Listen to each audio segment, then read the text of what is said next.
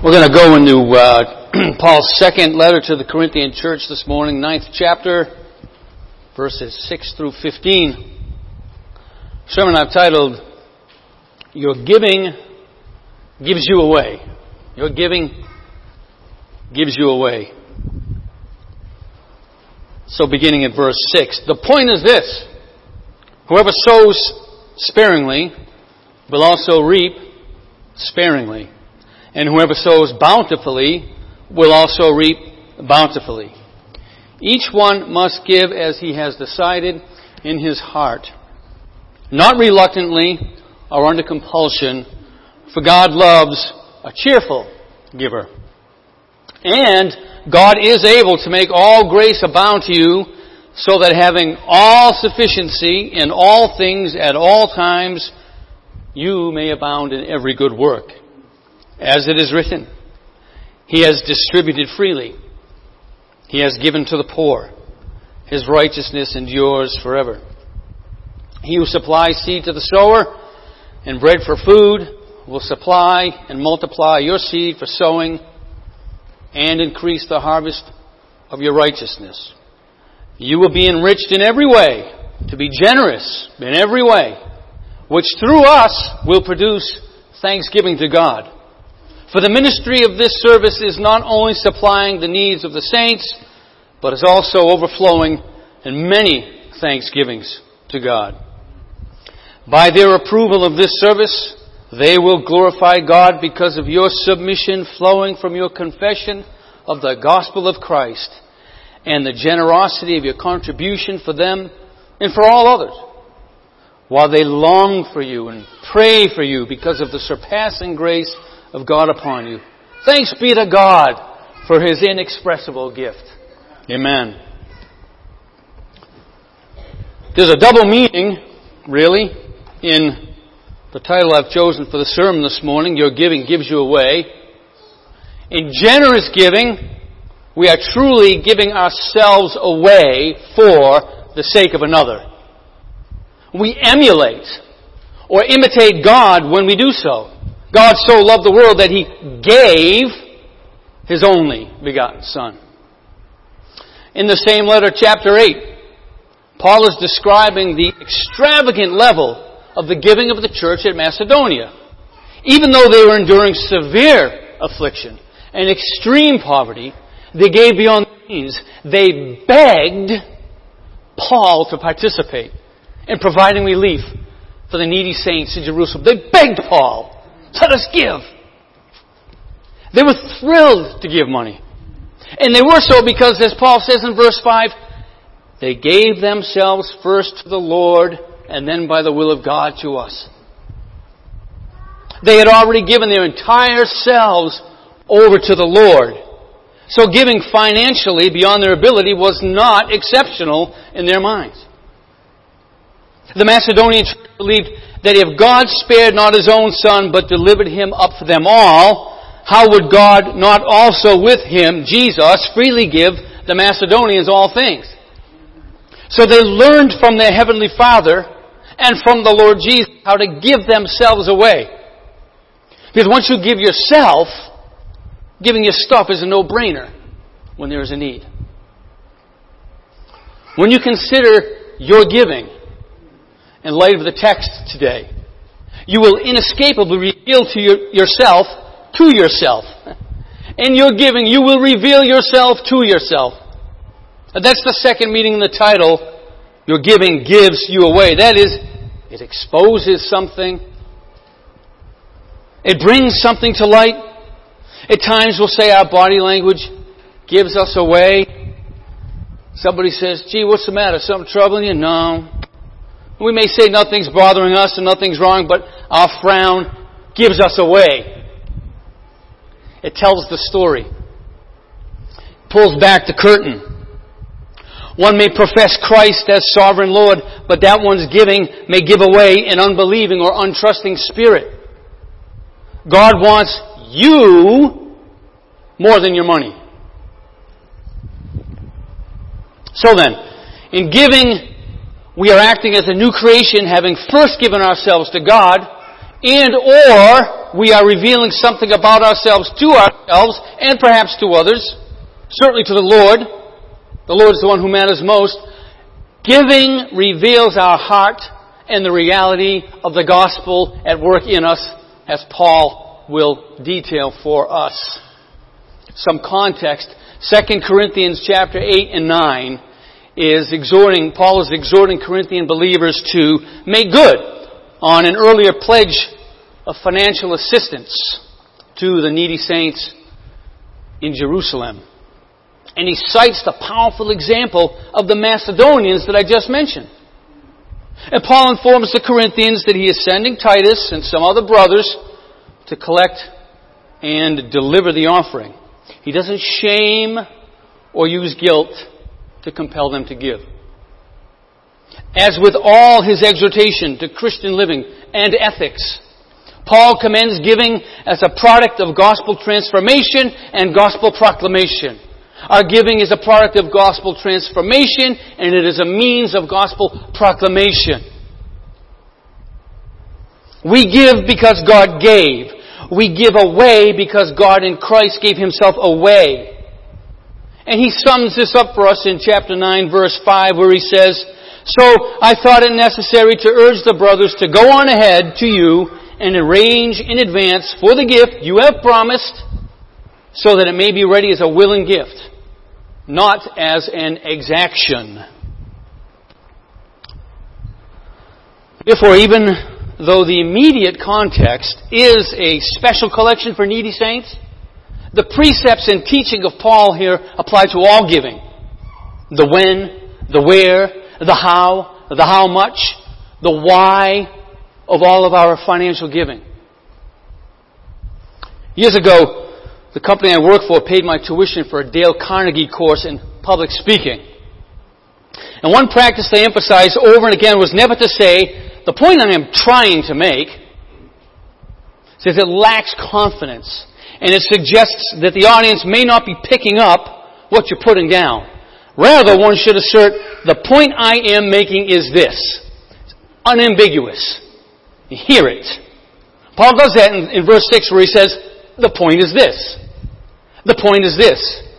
You sow sparingly, you reap sparingly. You sow sparingly, you reap sparingly. Hey, honey, why do we have only one tomato plant growing in the garden? Because that's all you planted, dear. Oh. What are you experiencing as a consequence of your giving? Better still, in giving, what are you sowing and why are we sowing it? See, the why regulates the what, or the how much. The why of our giving regulates the how much of our giving. Why we give controls what we give. That's the point. And verse 7 hints that we are truly sowing. What we are truly sowing is our heart.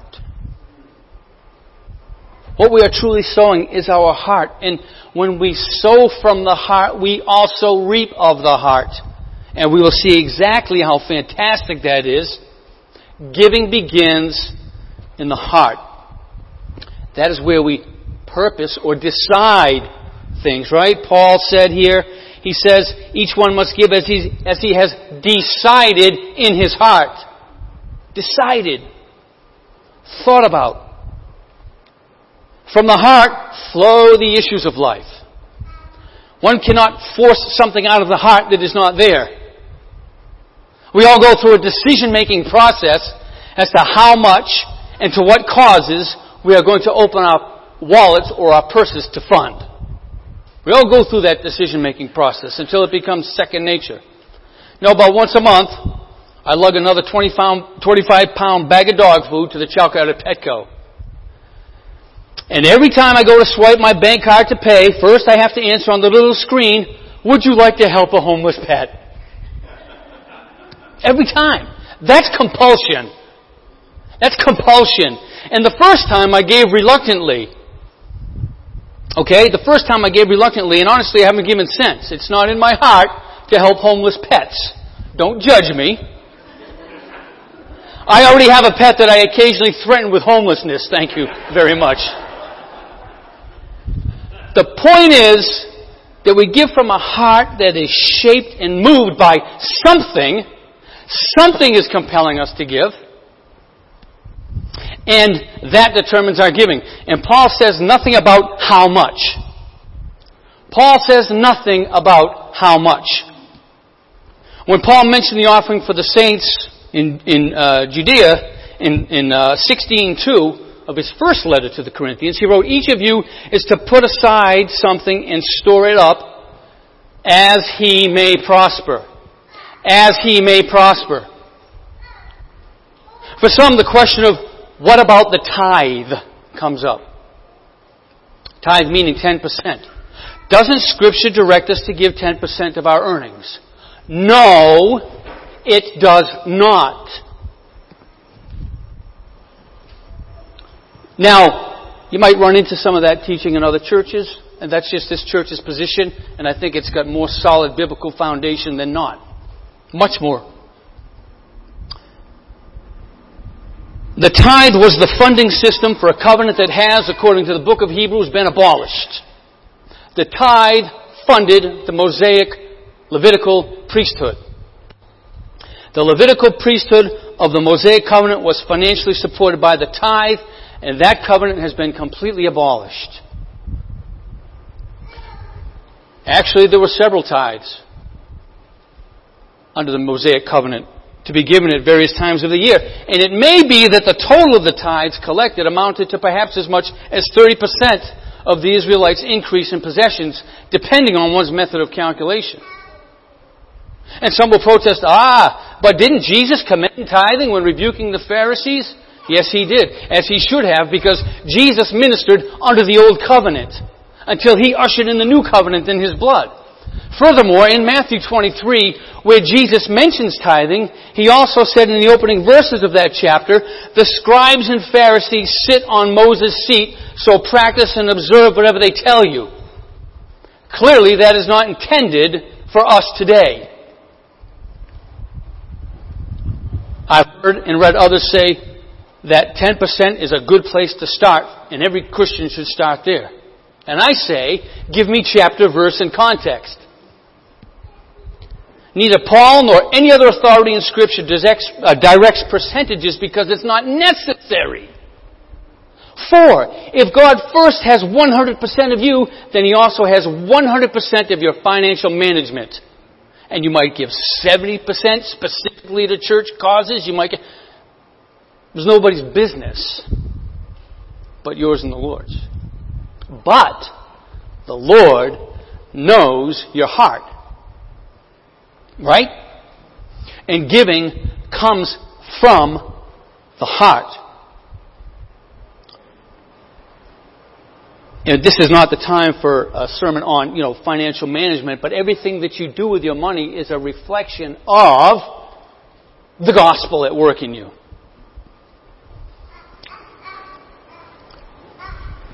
What does reluctance and compulsion indicate but a heart that doesn't want to give? What does reluctance and compulsion indicate? When God has your heart, there is no reluctance or external compulsion. When I was 12 years old, my mother and father told us that Dad was going to have to leave the house for a while and live somewhere else because, quote, he was sick. My father struggled hard with alcohol. And this brought about a need for a period of time, marital separation. And by the grace of God, eventually he overcame his addiction. But wrapping it in terms we could understand, my parents simply told us, "Daddy is sick."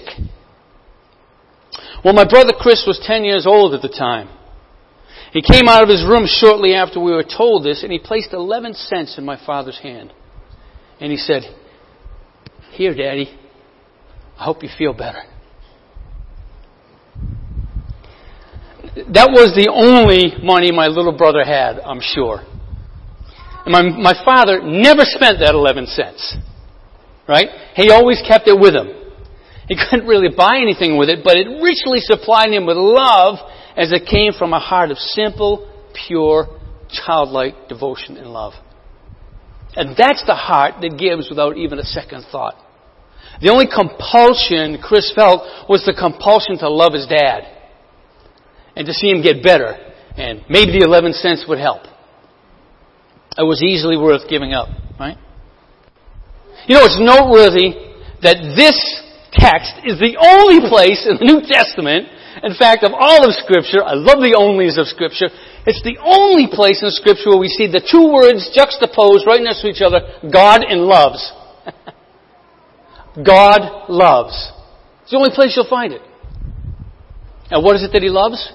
The cheerful giver. Isn't that amazing? See, this doesn't mean that we earn His love by giving. When one gives abundantly, God's love is evidenced by the giving. God's love for the person's love for God. And God does what is best for the one who loves to give by making it possible for the giver to give even more. This is what's repeated throughout this text. Verse 8, God's grace abounds, or is in plentiful supply to us, so that we have all that we need and can abound or plentifully supply every good work, which in context here is financial giving. You see that?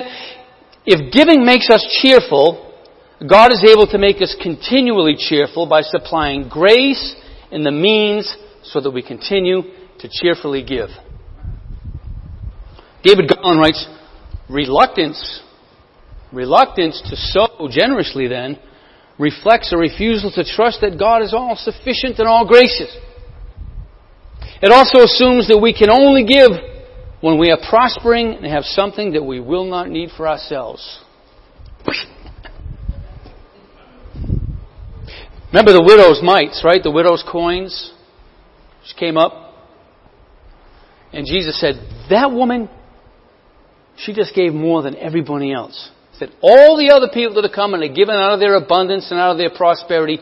This woman, in a sense, just gave her last two coins. She gave everything that she has. Paul then refers, he quotes Psalm 112, where among many other wonderful things, the blessed man who fears God, quote, distributes freely, he has given to the poor, his righteousness endures forever. Now again, let's understand our terms so we don't get confused. Fear of God isn't some servile fear that dreads punishment if one doesn't do right. The fear of the Lord rarely means that. There's a place for that. Usually it's with the enemies of God. Brennan Manning gives a helpful definition. The biblical meaning of the fear of the Lord is silent wonder, radical amazement, affectionate awe at the infinite goodness of God. That person will give. So God supplies our need for sustenance and our need to give in verse 10. It says, God will also multiply the seed for you to sow. We don't get seeds and just leave them hanging around the house. Seeds are to be sown. Do we believe this? God says, is it in your heart to give? Here, have more to give. Deuteronomy 8:18, you shall remember the Lord your God, for it is He who gives you power to get wealth. God will increase the harvest of your righteousness, the text says. And every day, I check to see if the market is up or down as I watch my 401k. I do what you're not supposed to do, right? I don't make a lot of changes with it. You know, I don't shift things around, but every day I watch it, and every little thing affects it, right? With God, the investment always yields a great return. Always. But I'm really starting to believe this. We sow a desire for God's kingdom to expand and that Christ be exalted. That's what we're sowing with our financial giving. We're sowing, or should be, a desire for God's kingdom to expand and that Christ be exalted. And God increases that harvest. It happens. Why does God enrich the cheerful giver in every way? Verse 11. Why does God do that? So that she can be generous in every way. This is not, hey, bless others so that God will bless you. That prosperity teaching madness. That says, oh, give to me and see if I don't open up the doors of windows of heaven and blah, blah, blah, blah, blah. And the prosperity one that embraces that, thinks, boy, if I just give a little more, God's going to bless me. Maybe I'll get that car. Maybe I'll get that whatever, because I cared for the poor. It is not, hey, bless others so that God will bless you. In fact, that is an incomplete sentence. The complete sentence is, bless others so that God will bless you by making it possible to continue to bless others. And as I contemplate these words, I play over in my mind what my typical first response is when I receive an increase of some kind, like whether it's a bonus or a raise or, a gift card, etc. And I'd like to tell you my reaction is, great, who can I bless? But it is more often, I think, what bill can I pay? Or, what have I been putting off buying now that I can purchase for me? And not that these things are inherently bad, because they're not. But the next time an increase comes my way, I really want to ask, who needs this more than me right now? God help us. And that is hard, isn't it? Oh, but the blessing isn't done. Paul says, by the Spirit, the harvest of righteousness is greater still. Paul tells them that their generosity will produce thanksgiving to God. How many times in my life have I thought about myself and probably others, the name of God is blasphemed among the Gentiles because of you, Romans 2:24. Right? So, you overreact. You react in a very public way. You snap at an unbelieving co-worker or family member. You say, my testimony is blown. Because of me, the name of God is blasphemed among the Gentiles. I have felt that. Maybe you have felt that too. It's an awful feeling. I like to assuage and comfort myself with the sovereignty of God, that I'm not responsible for their salvation and whatnot, and blah, blah, blah. Reformation theology isn't meant to dig you out of a hole in that way. It digs you out of a lot of holes. Isn't it outstanding to think that something that we can do can produce thanksgiving to God from others? So rather than the fact that the name of God is blasphemed among unbelievers because of me, our giving can impact another soul in such a way that it can be said the name of God is praised among someone because of you. And this theme runs over into verse 12. Don't you love the BOGO deals in life? I work for Pepsi. We specialize in the whole BOGO thing, Of course, now it's buy two, get one. You can't make an acronym for that, the BitGo. Buy one, get one, right? The buy one, get one deals. The big events. Paul told the Corinthians, your financial gifts are not only meeting genuine needs of your poor brethren, but they're overflowing in many thanksgivings. Two for the price of one. Your cup of blessing others is running over. Our giving, watch this now, our giving is providing for the new covenant priesthood of all believers. What a fulfillment of Scripture this is. This is the New Testament fulfilling the Old Testament. Our giving, the tithe provided for the Levitical priesthood of the Old Covenant as they offered up all kinds of sacrifices for God's people. And the cheerful heart giving provides for the New Covenant priesthood of all believers as they offer up sacrifices of praise and thanksgiving. Man, that is awesome! Maybe some of you are familiar with the song, Thank You, which is written from the perspective of a generous believer who dreams that he's gone to heaven. And the refrain in the song is, thank you for giving to the Lord, I'm a life that was changed. Thank you for giving to the Lord, I'm so glad you gave. And then there's this line. So the person's in heaven, and this is what they see. One by one they came, as far as the eye could see. Each one somehow touched by your generosity. Little things that you had done, sacrifices made, unnoticed on earth, heaven now proclaims. And I know up in heaven that you're not supposed to cry, but I was almost sure there were tears in your eyes as Jesus took your hand and you stood before the Lord and He said, my child, look around you, for great is your reward. Because the reward is the people grateful that the generous person gave. This is all the lives and everything that you, in your giving, caused abounding thanksgiving and praise to be made.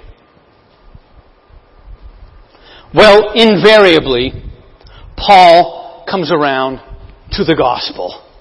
We talked about this downstairs, right? The gospel is not just, I'm saved.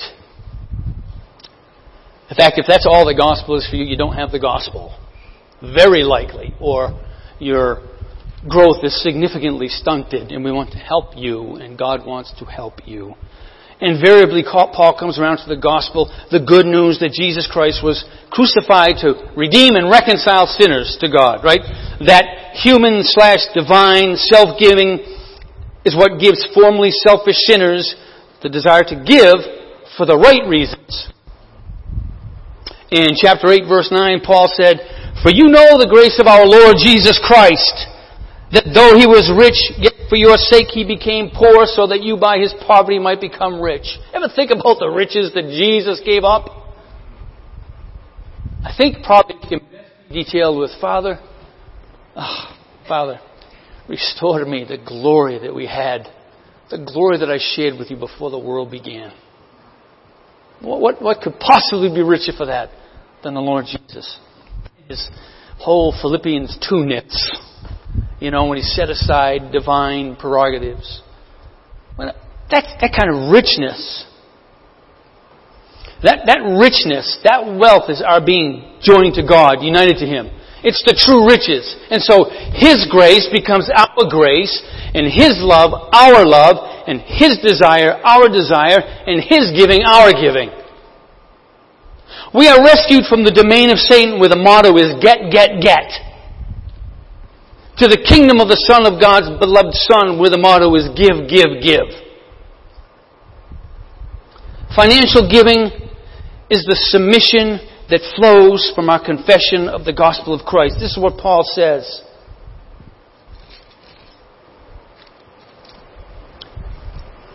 "By their approval of this service, they will glorify God because of your submission flowing from your confession of the gospel of Christ."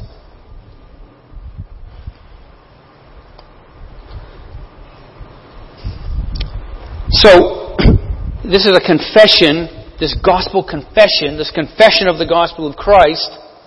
It's a confession that's active in generosity to the Lord's ongoing work through the church. Through the church. We know that we are not our own. We know that we've been bought with a price. Paul boasted to the Galatians that the cross of Christ is the mean by which the world has been crucified to Him and Him to the world. And so therefore, before Christ, we use our money to love the world and the things of the world. Things that are not from the Father, but are from the world. Money for the lusts of the flesh. Money for the lust of the eyes. Money for the pride of life. Vanishing money that was vanishing in a vanishing world. But now we who were once afar off have been brought near by the blood of Christ. Our wallets and purses have been translated from that domain of darkness into the kingdom of Jesus. He's the face we should see on our currency.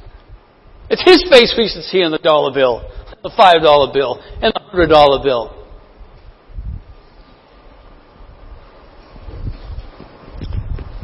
Paul tells the Corinthians that the Judean saints will pray for them and long for them. Why? Because of the surpassing grace of God upon them. We were talking about this again downstairs today. What is that thing that happens between Christians in different parts of the world or the state when you come together and something just happens? I'll tell you what happens. We talked about this. It is that sense of longing because of the surpassing grace of God on that person. We are just drawn to grace. It sucks us in. The grace of God just brings us in. It's got this incredible, powerful gravitational pull. And they're not going to pray for them and long for them because of the money that they received, which was much needed, but what the financial aid represents. The grace of God that overflows and abundantly supplies. Paul was grateful to the Philippian church for the same reason. He said, hey, thanks for the coat and thanks for the stuff. Well, you know, more important than me getting the stuff is the benefit that accrues to you from giving. the joy, the cheer, the excitement, the participation in the gospel. Financial giving out of love for God and the brethren is the echo of the gospel reverberating and bouncing all around the kingdom. Bouncing right through our treasures. You know, Jesus said, where your treasure is, there your heart will be also. Jesus made such clear observations, didn't he? Where your money is, where your treasure is, there your heart will be also. Show me.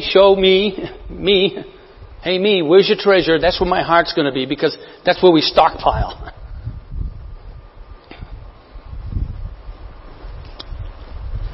So having made his point quite well, Paul simply concludes, thanks be to God for his inexpressible gift. The gift of his grace. The gift of making giving such a gift to us. The gift of regifting, the gift of God gives to us, we give to others, they give thanks to God for the gift that provokes the giving of thanks and praise, and their giving of thanks is itself a gift to us. That's why Paul says, thanks be to God for his inexpressible gift. I don't know how else to say it. That's what it's like with God. You just run out of ways to talk about him. You just run smack dab into your finitude. So therefore, our giving or not giving, gives us away as those who have received the grace of God or those who have not. It is likely often the case that the haves give and the have-nots give not.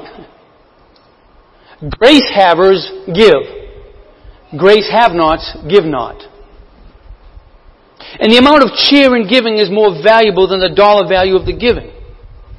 And I do just want to float out there, just because I always feel the need to do this. There are legitimate reasons in difficult, unmatched marriages where, one spouse might be entire reluctance from the other spouse to give. And, there are circumstances and things like that. And that's why I think there's such an emphasis on the cheerful giving and the desire to give.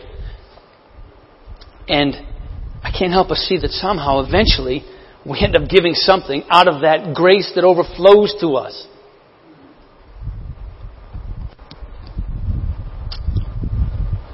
It's one more needful point of exhortation that flows from the major topic of financial giving. And as I mentioned, the context of 2 Corinthians 8-9 is giving for the needy saints in Jerusalem. However, the principles of giving in general for any area of need, as God defines those needs for His kingdom, have been clearly set forth in the text here and in others, but very clearly here.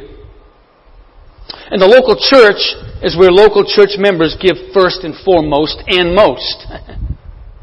This is where most of our giving is probably, it should take place. I mean, we are the body. Just like there's a family budget. There's things like that. This is where it happens first and foremost, because the local church, we come together, we fellowship with one another, we come into that koinonia for the variety of reasons that God brings us together, and then we as a body decide which missions it will fund and which charities are a priority and how much to set aside for needy brothers and sisters within the local church. And this is assumed in the text, inasmuch as Paul said that the collection was to be made when the church came together on the first day of every week when the church gathered. See, that tells us something.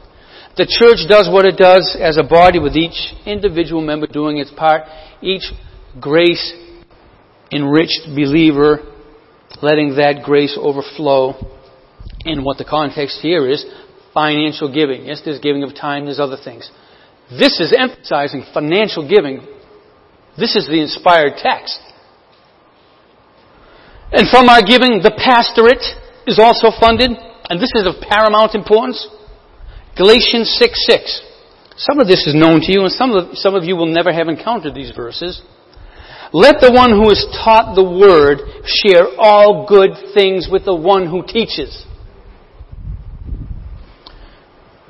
And that is just an expression of your gratitude for the good teaching. We want to give because of the great teaching ministry that is set forth, that we've been put in. And it's interesting in that verse in Galatians, after Paul says, let the one who is taught the word share all good things with the one who teaches. He goes on to say, do not be deceived. God is not mocked. You sow to the flesh, you reap from the flesh. You sow to the Spirit, you reap from the Spirit. The only way to reap from the Spirit is through the ministry of the Word, primarily. Right? The Spirit does things. I don't want to confuse that, but it is interesting that Paul makes that comment about be mindful of how you sow right after he talks about, immediately after he says, make sure you share all good things, you who are taught, with the one who taught. That is financial and or material giving to support the one teaching. 1 Corinthians 9:11. If we have sown spiritual seed among you, is it too much for us to reap a material harvest from you? 1 Timothy 5:17. The elders who rule well are to be considered worthy of double honor, especially those who work hard at preaching and teaching. That word honor is a reference to monetary support. If you want to know that for sure, go look at the context, because earlier in the chapter it talks about honoring widows, and it is clear from that honoring widows, who are widows indeed, means giving financial support to those who don't have family who can support them. They are widows who are truly widows indeed and widows in need. Honor them. Double honor to the one who teaches well and preaches well. It's not a generic sense of just sort of honoring or esteeming those men described by the text, though surely we ought to do the latter without neglecting the former.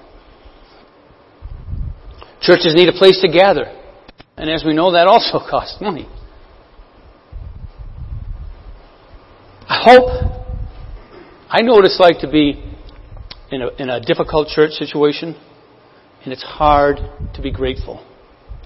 And that interferes with giving financially. It can.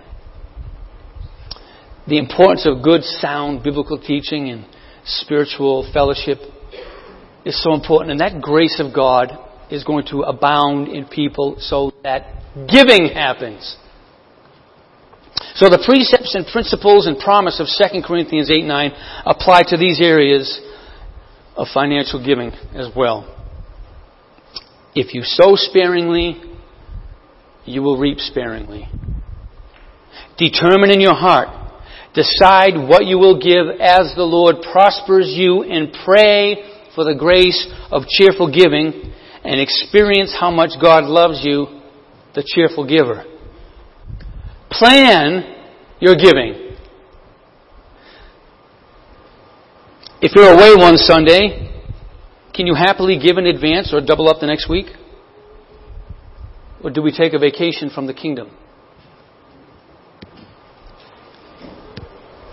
That's the uncomfortable part for me to mention. So